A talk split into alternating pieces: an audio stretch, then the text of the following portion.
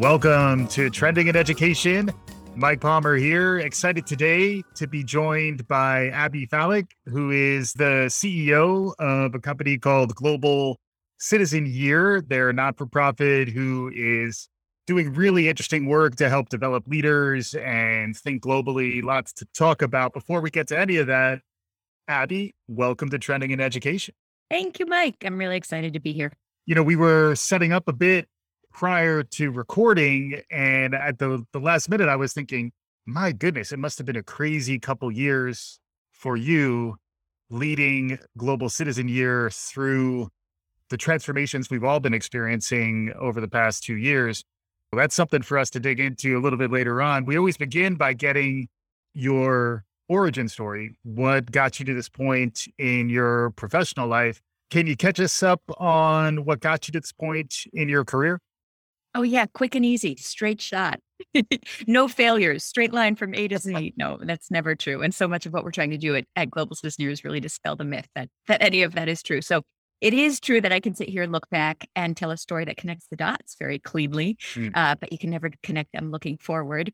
I remember as a kid having experiences traveling with my parents who had decided early on that travel was going to be the most important investment they wanted to make in our education. And I was in Southern Africa and Southeast Asia, Latin America, having experiences of meeting kids my age who had grown up in completely different circumstances. And I had a very deep sense from an early age of how lucky I was to have been born where and when I was and it exposed what uh, one of my mentors calls a social justice nerve, just a sense that, you know, once you know that, eh, eh, eh, it, it, once you know it's there, you can't ignore it. Yeah. And there was a sense of obligation to use my access and opportunity, the terrific education I was going to have in the service of creating opportunities for other people. And yeah. that's just never been a question for me. It's always been intrinsic to everything I've done. I've also been hardwired as an entrepreneur from a young age. So I have memories of selling my dad's neckties door to door and creating a summer camp for neighborhood kids when I was in middle school.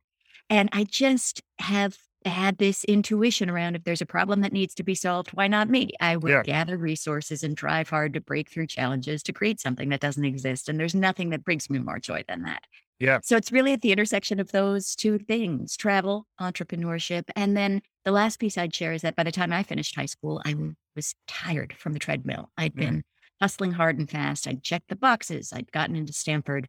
And I was really aware that something was missing in my education. I was letting my schooling interfere with my real education desperately wanted to find a way to take a year to do something real in the world. And outside of military service or religious service, we don't create paths for young people to have a rite of passage, a transformation, mm. transformational experience in that transition into adulthood. And so, in some ways, ever since I've been fixated on why don't we do that? And what will it look like mm. to call on a whole generation to step off the conveyor belt, to recognize there is no path, and to take a global citizen year to learn who they are and who they want to be in the world.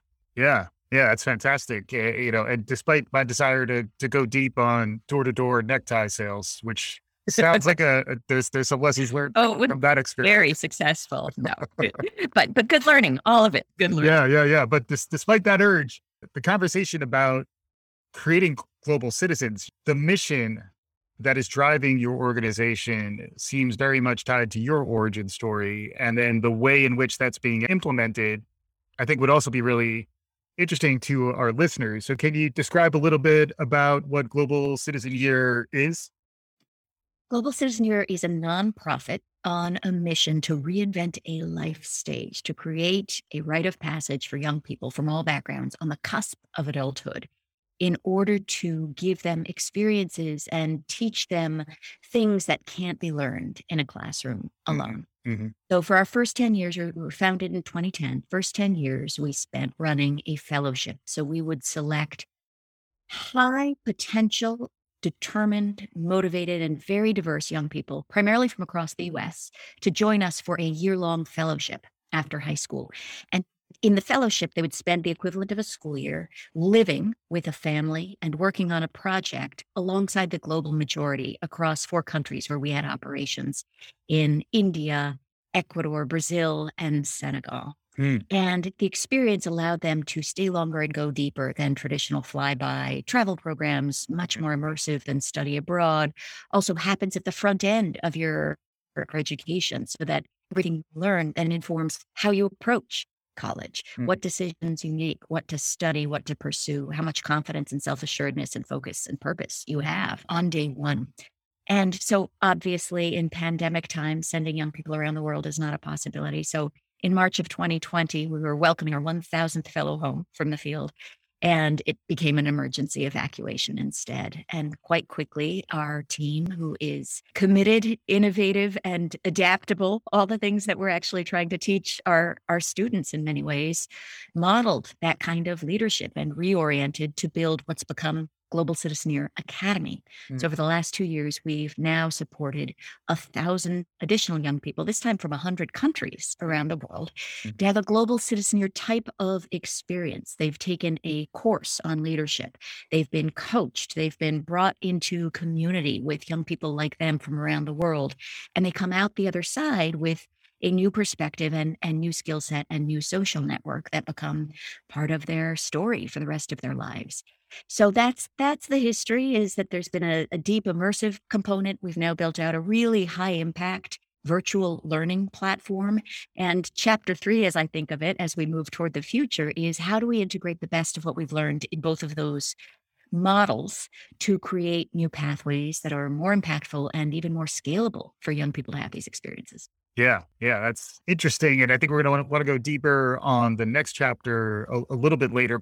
You know, you're getting some some rocket fuel to apply to what you're doing next. Can you catch uh, our listeners up quickly on some of the recent news around around funding? Yeah, it's been super exciting few months. So uh, a couple months ago, we got a phone call that changed the game for us. We learned that MacKenzie Scott and her husband Dan Jewett were committing $12 million mm. in philanthropy to our growth plan. Mm. And this gift kicked off a really bold and ambitious new chapter for Global Citizen Year.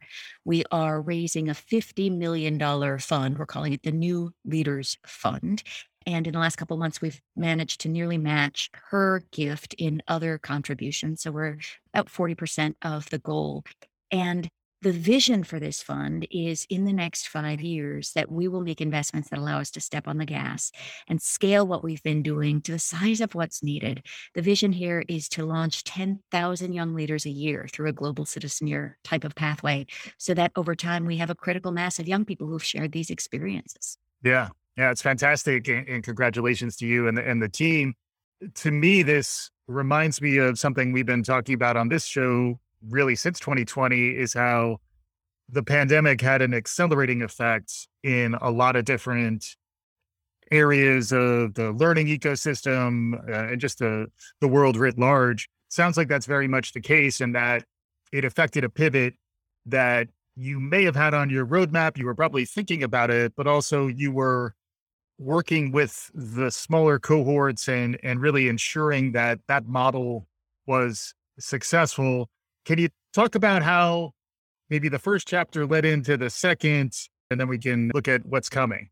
Great. You know, I couldn't agree more that that what's happened in the last couple of years has been an accelerant for trends that were already underway, particularly in well, really in every industry and so obviously in higher education as well. Mm-hmm. And so before digging into how it's affected us, I just, you know, I spent a lot of time thinking about what uh, kind of higher education do I want my kids, who are now five and seven, to have? And I am totally convinced they will not go to four year college in a traditional sense. Yep. It won't be the thing, it won't be the best or the only path.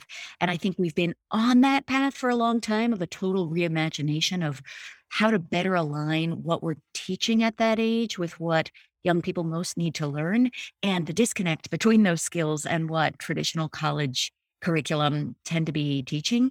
You know, I've been struck by the stat that says 11% of employers think that college graduates are ready for the workforce. Mm-hmm. And 96% of college presidents think they are, right? right? Right. So there's this dramatic, dramatic disconnect and a huge opportunity for new pathways to fill in the gap there. Mm-hmm. So I, I think what's exciting is to see that some of those conversations that felt futuristic and radical are now much more mainstream and and part of what we're all able to now build around. But we've got to be really thoughtful as well because if we leave the rebuild to the market alone, what we'll get is a very thinned out version of education. Hmm. We'll take the hard skills and the training that you can do online and strip out other stuff that seems quote inefficient or you know soft in some way Yeah. and actually orient around just it, it, it- training around skills, training kids to be coders and data analysts. And what is actually needed is training around the things that are most human, the human skills of the future that the AI and robots will never do. And that can't be taught through a coding boot camp.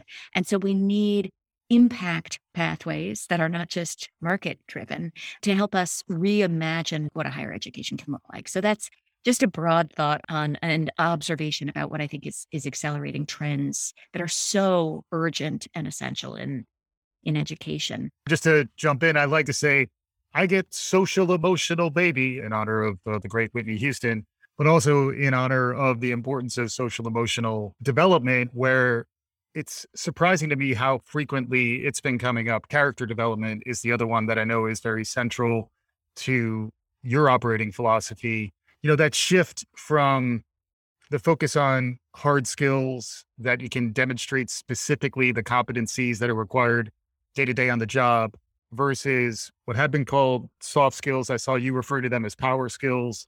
I've also heard them called durable skills, you know, skills that are are more transferable to different contexts. Uh, As someone who's who's, you know, leading an organization that is very much founded on the the primacy of some of these social emotional character based attributes that are built by exposure to difference and travel and all these kinds of things. I'd love to hear a little more of your thinking on how best to understand skills, you know, building on what you were, were, were just talking about. We have a new framework that we're calling the real skills. So I love this notion that the soft skills are actually the power skills. Durable is a great word for them as well. They're future proof and they are uniquely human. And we've come up with an acronym that we hope helps kind of focus attention on what we believe are the most urgent and essential things for young people to learn, but that can't be taught just in a classroom. So they're real, R E A L, for resilience, the ability to fail and rebound and be able to count on yourself to get back up and, and find a new path. The E is for empathy. It's an ability to connect across lines of difference, which is something that we know is you know essential to social cohesion and a thriving democracy and something that there's not enough of in the world today the A is for adaptability and agency, both. So it's an ability to pivot and to know your own ability to be in the driver's seat, not the passenger seat of your own learning and education, decision making. And the L is for leadership. And we describe leadership in a very particular way. It's not a position, a title, a salary, an arrival point. It's not something somebody else gives you and anoints you to be. Leadership is a lifelong practice, and it begins as soon as you know your own power to impact people around you through your behaviors and through your decisions. Mhm. Leadership, in our view, needs to be defined by practicing curiosity before judgment, by aligning your life with your convictions, by connecting to build empathy, by having courage to do hard things. Mm. And so when we zoom out to then design our programming at Global Citizen Year, it is all in the service of helping young people develop those real 21st century skills. Some people call it a gap year. I'll put that in quotes. It's a terrible metaphor. We believe that the education we're providing is filling in the gaps that are left by the rest of your education. Yeah, and it, I like the idea of also getting off the the treadmill where you know I grew up in a competitive public school here here on Long Island in New York, and the expectation was you will you will work hard academically so that you get access to an elite college experience. You'll get through that in four years, and you will continue to higher aspirations and very little opportunity was given to my generation, and at least in my context, to question that, to think about, do I need to do that right away? And then also, I remember being in college and not really having a clear sense of where I wanted my my life and my career to go. I do find the timing that you're focused on and the experience of being exposed to significantly different cultural experiences, maybe even a different language, you know, like a very different experience than what can be a pretty isolated, purely academic path. Can you expand on that? Because I was reflecting my own experience and I was thinking that would have been a real opportunity to, again, maybe get out ahead of things that eventually, I, you know, I think we all work through it. We all, you know, pursue our paths, but the idea that you need to know this stuff right away when you've almost been in a conveyor belt, you know, hamster wheel kind of environment that if you don't have the opportunity to pause, and, and I do think the pandemic really collectively has given everyone that that opportunity to pause. But I'd love to get more of your reflection on this because it seems like there was a genuine insight that we've all been kind of forced into in ways that that maybe we weren't expecting. Any reflections on all of this? Because it does seem like you were you were poised to take things to another level and and then there's been a massive transformation on your side. Yes, as you can imagine, I have many, many thoughts here. So I can really relate to what you describe as your own experience of the cultural expectations, the inertia, the sense of um, there is sort of one straight and narrow path. And if you um, step off, you won't find your way back on, and that's somehow a failure. So, in my own experience, after having finished high school and wanting to find a way to take a year like this. I couldn't find it. I went straight to college and I spent two years in school just feeling self conscious, like an imposter, hmm unsure of myself, unfocused. There's a notion of ducks on a lake where, you know, everything looks sort of placid and calm on the surface, but everybody's frantically scrambling to keep up or pedaling to keep up underneath the surface. That described my internal state but I hadn't been encouraged to step back and reflect on why I felt that way. Why was I going to college? What was my aim? What was I looking to get out of it? So after two years, I took a year off and I lived and worked in Latin America. And I was not enrolled in school. I was learning languages through immersion and about myself through trial and error and a whole lot of failure. And after that year, felt like this had been the most formative part of my education, and it had nothing to do with my formal education. I ended up petitioning for that year's worth of experience to count for credit, which I got. And in hindsight, that's a really important part of our sort of founding experience here at Global Citizen Year, which is to say the things that we accredit, Mm. the things that we give credentials for, may be quite separate from the things that are most credit worthy. So that's one of the the things that we're trying to shift. And and so when I came back and I suddenly had a sense of purpose and focus and confidence to build relationships with professors and I knew what I wanted to study, it it brought me back to that earlier inclination, which was had I had that kind of formation experience sooner, the sooner you can have it, the sooner it starts to inform everything that comes next. And I can't count the number of you know, adults and peers in my world who say, I wish I'd had an experience like this. It may have taken me, you know, all the way through medical school and residency to step back and question why I was on this path, to figure out whether I was doing it for myself or for someone else. I think that we can avoid a lot of the midlife crises by actually encouraging young people to have that kind of shake you out of your trance experience when you're, you know, before you're 20. Yeah. Um, and so so that's that's our mission is really how do we do that at scale to change the cultural norm so that young people can see that the sooner they recognize there is no path. I have a sticky on my um, computer that says, if the path is clear, you're on someone else's. I like to remind myself of daily. That's a good one. but I think that's really the power move is is helping a young person see that they're they're forging their own path and the world needs them to do that. Yeah. And that's the way to build a meaningful life. Yeah. And it's interesting to see the connectivity build in different directions now that you're going virtual. It opens up access, allows you to scale in new ways, and allows you to leverage a, a different type of community. Can you talk about what that experience has been like? The community we're building is the key engine. It's our, our impact over time will come through a network of alumni who are creating change beyond the sum of the parts of the network.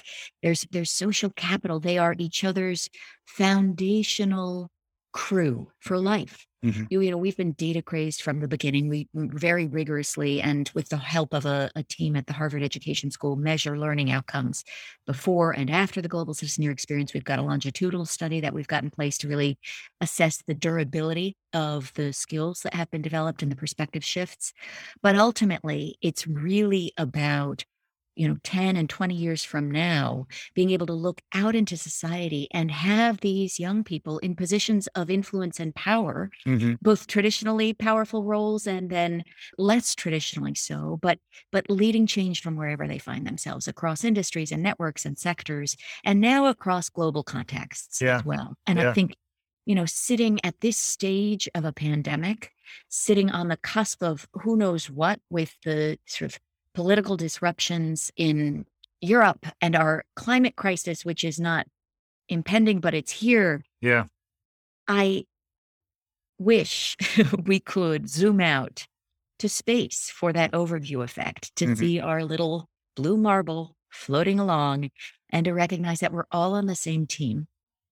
We just don't act like it or realize it. Yeah. And so, in many ways, what we're doing is helping young people see their sense of connection and civic responsibility across traditional borders and boundaries. Yeah.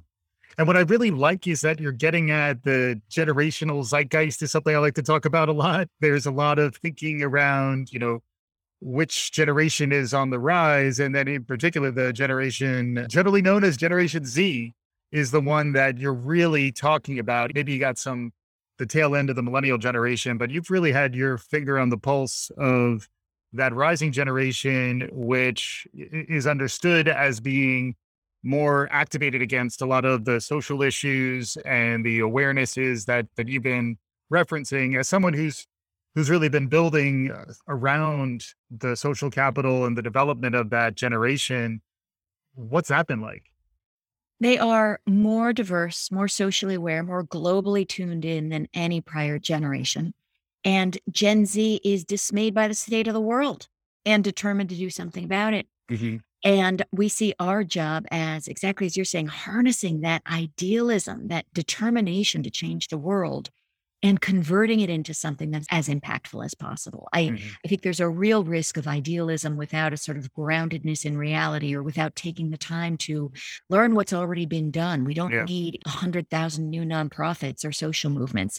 We actually need young people having the humility to learn about what's worked and what hasn't, to understand what's working and to take it to where it's needed. Mm-hmm. And so, one of our core premises is helping young people understand the difference between feel good and real good mm-hmm. in driving social change. And if we can do one thing well, I think it's that. It's that it this this work is not just about feeling good about yourself. It has to be driving toward real world change that we can all get behind. Yeah. It's fantastic stuff. We're getting closer to time here, Abby. We clearly could continue to go on about this stuff. And congratulations again to you and team. But there's a real opportunity in this new phase that we're entering into. I'd, I'd love to hear a little more about what's getting you excited about the future. What's next? What do you see on the horizon more broadly, and what role does Global Citizen Year and programs like it have in the future of education? I am optimistic about the future, despite the current headlines. And it's because we work with this rising generation who are ready and willing to get in the arena and shake things up and do things differently. I love this notion that the pandemic is a portal. It is a transition from one epic of history into the next. Mm. We get to choose what we carry. We get to have the confidence, not snap back to business as normal, the way we used to do things. And, and, you know, I think that will be true certainly in higher education. We've got 50% of Gen Z questioning the value of traditional college. So yeah. those dynamics are are going to change very, very quickly. But I look out 10 years and envision a world where it is normal, expected, and encouraged for high potential young people from around the world to take a global citizen year, mm. to spend a year living and working in a part of the world that is not their home, building relationships, developing empathy, resilience, agency, and leadership, and beginning adulthood from a place that says, there is no higher calling than committing my talents and my opportunity and my one wild and precious life to work in the service of something bigger than myself. Mhm. If we can build it, that will save us. Yeah. Yeah, absolutely. And the, the the need for better structures around that rite of passage, despite whatever I might have said about higher ed, that experience of going to college and being on my own did allow me to find my way. And the idea that a more structured, thoughtful approach that isn't exclusively or predominantly academic in mind feels right on on a number of levels. So again, c- congratulations to you and the team. If folks are curious about this, if they want to learn more, Abby, where should they go? globalcitizenyear.org is our website. We're at Global Citizen Year across all the socials, and we'll be opening applications soon for our 2022 23 programming. That's fantastic. Abby Falik, the CEO of Global Citizen Year, will include information on the show page for folks who are interested. Abby, thank you so much for joining us. Thank you so much, Mike. Awesome. And for our listeners, hopefully you enjoyed what you're hearing. If you did, please write us a review. Follow us at Trending in Ed on Twitter. I'm on LinkedIn a whole bunch, so feel free to track me over there as well. We'll be back again soon. This is Trending in Education.